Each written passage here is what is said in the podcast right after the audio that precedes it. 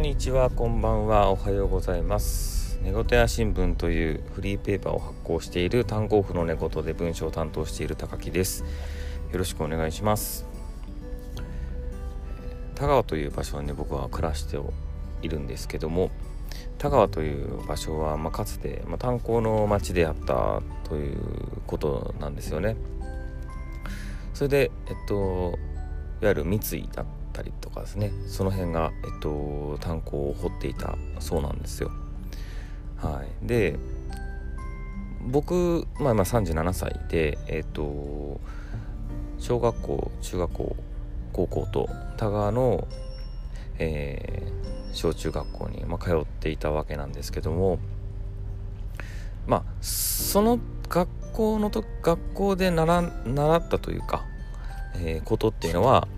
まあ、その今話した田川のことっていうのはそのくらいのことで、まあ、かつて炭鉱の町だったんだよと。で炭鉱では、えっと、結構、えー、事故とかあって人が亡くなったりしてたんだよ結構辛い環境で働いている人ばかりだったらしいよみたいな感じの情報だけしか、まあ、僕は覚えてないというか多分そんな感じでしか多分郷土教育っていうのをやってないんじゃないかなと思うんですよね。はい、でえっと先日というか、えっと、7月の終わりぐらいかな、えっと、国道3号線という本をですね、まあ、図書館で借りてで読んでいてようやく読み終えたんですけどその本と一緒に、え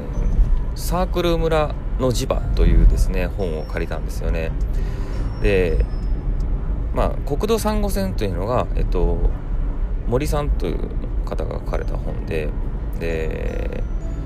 これがすごく面白かったんですけど、えっと、国道3号線っていうのは、えっと、九州の入り口ですね門司からですね、えっと、鹿児島までつな、えー、がっている、え国道です。でこの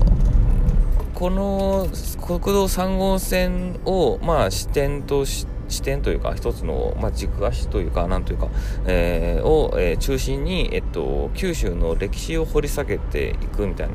まあ、簡単に言うとそんな感じですね。でその中で語られている歴史というのは割と負の歴史であるんですよね、はい、例えば炭鉱だったりだとか例えば、えー、水俣病だったりですね。そういったことの歴史を、まあえー、振り返っていってでそこで生まれた、まあ、活動だったりですねサークル村という、えー、同人誌だったりそういったことについてこう触れられていったりだとか、うん、そういった内容ですごく面白く読ませてもらいました。そして、まあ、その中でも触れているサークル村という本がありましてでこれがえー、すごく面白い本でですねこれ上野栄信森崎和恵、えー、谷川雁というこの3人がメインで作った、えー、同人誌になるなるんですよねでこれがえっと要は炭鉱労働者のためのためのというか炭鉱労働者が読むというか炭鉱労働者のために発行された、えー、フリーペーパーというか同人誌なんですよね。はい、まあ言ったらみんな炭鉱で結構きつい労働をしていてで、まあ、組合的な意味合いもあるんですよね。労働組合的なえっ、ー、とうんそういう何て言うんですかねこう犯行じゃないですけどそういう要素を含んだあの同人誌であったんですよ。で、まあ、これが割といろんな人を巻き込んでいてでその磁場というかですね、えー、サークル村という本が刊行されたことでいろんな人たちが巻き込まれたり、えー、影響を与えられたりだとかっていうことについて書かれたのが「サークル村の磁場」という本になります。はい、で、まあ、今更僕37歳で田川にずっと、まあ、大学4年間以外は住んでいるんですけど、まあ、ずっと気になってはいたんですよね大学、うん、大学卒業したぐらいからずっと気になってはいたんですけどようやく読んでいるんですよね佐久村の地場については。で国道3号線は、えっと、最近読み終えた今日読み終えたんですけどね、うん、何か言いたいかというとえっとわりかし僕が今こう住んでる田川っていうのは劣悪な環境下で働いていた人たちがたくさん住んでいた場所なんですよ。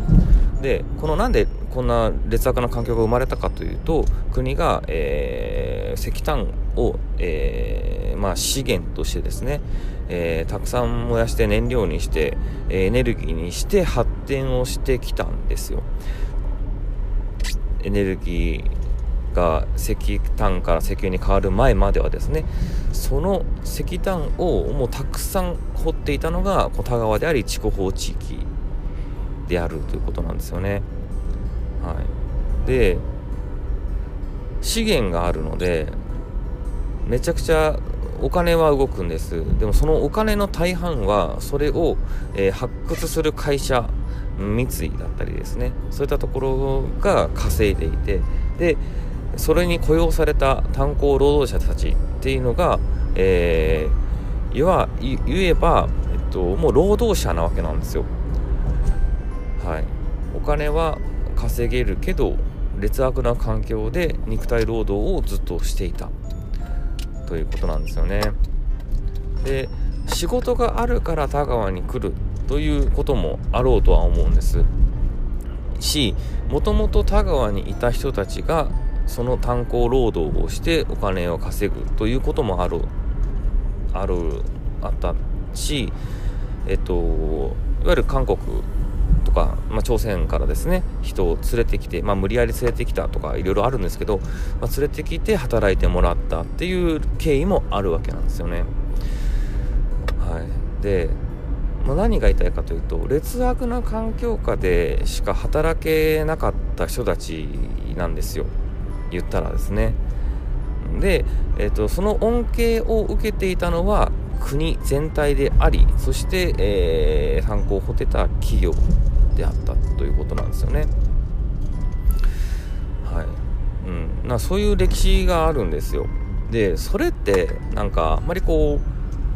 う何て言ったらいいのかな結構マイナスというか、うん、そのマイナスだと思うんですよね。今であればおそらくなんですけど、えっと、劣悪な環境下で無理やり国から働かせてる人っていうのは福島の原発の作業に当たってる人たちなんじゃないかなと思うんですけどそういう感じですよね。要は国が発展するために必要な労働っていうのを、まあ、強いる場所っていうのが田川であったっていうことですよね。うん、田川であり筑豊であり他のその他の山端地であったということなんですよ。でここのここまでの構造が分かってないと田川という場所っていうのはこう語れないんですよね。うん、そうなんですよだからなんか僕は今更知ってたというかまあなんとなくは分かってたんですけどそれをまあ書かれた書籍だったりは読んだことが、うん、まあちょくちょくはあるんですけど、まあ、しっかりと読んだのは、まあ、今回あれで初めてというか。でうんやっぱりなんか知る歴史を知るっていうのがめちゃくちゃ大事だなっていうのはすごく実感しましたね。はい。うんなので、まあ、そこがないと例えば田川のヤンキーの話だったりだとかそういったことっていうのがいわゆるしっかりとしたバックボーンを持たずに語られている空想みたいなものに近いようなものになってしまうんじゃなかろうかということもあるんですよね。はい、まあなんかそんな感じでえっとやっぱり田川のことを知ることっていうのは僕にとってはすごく大事だなと思ったので撮り始めました今回以上です。ありがとうございました。また聞いてください。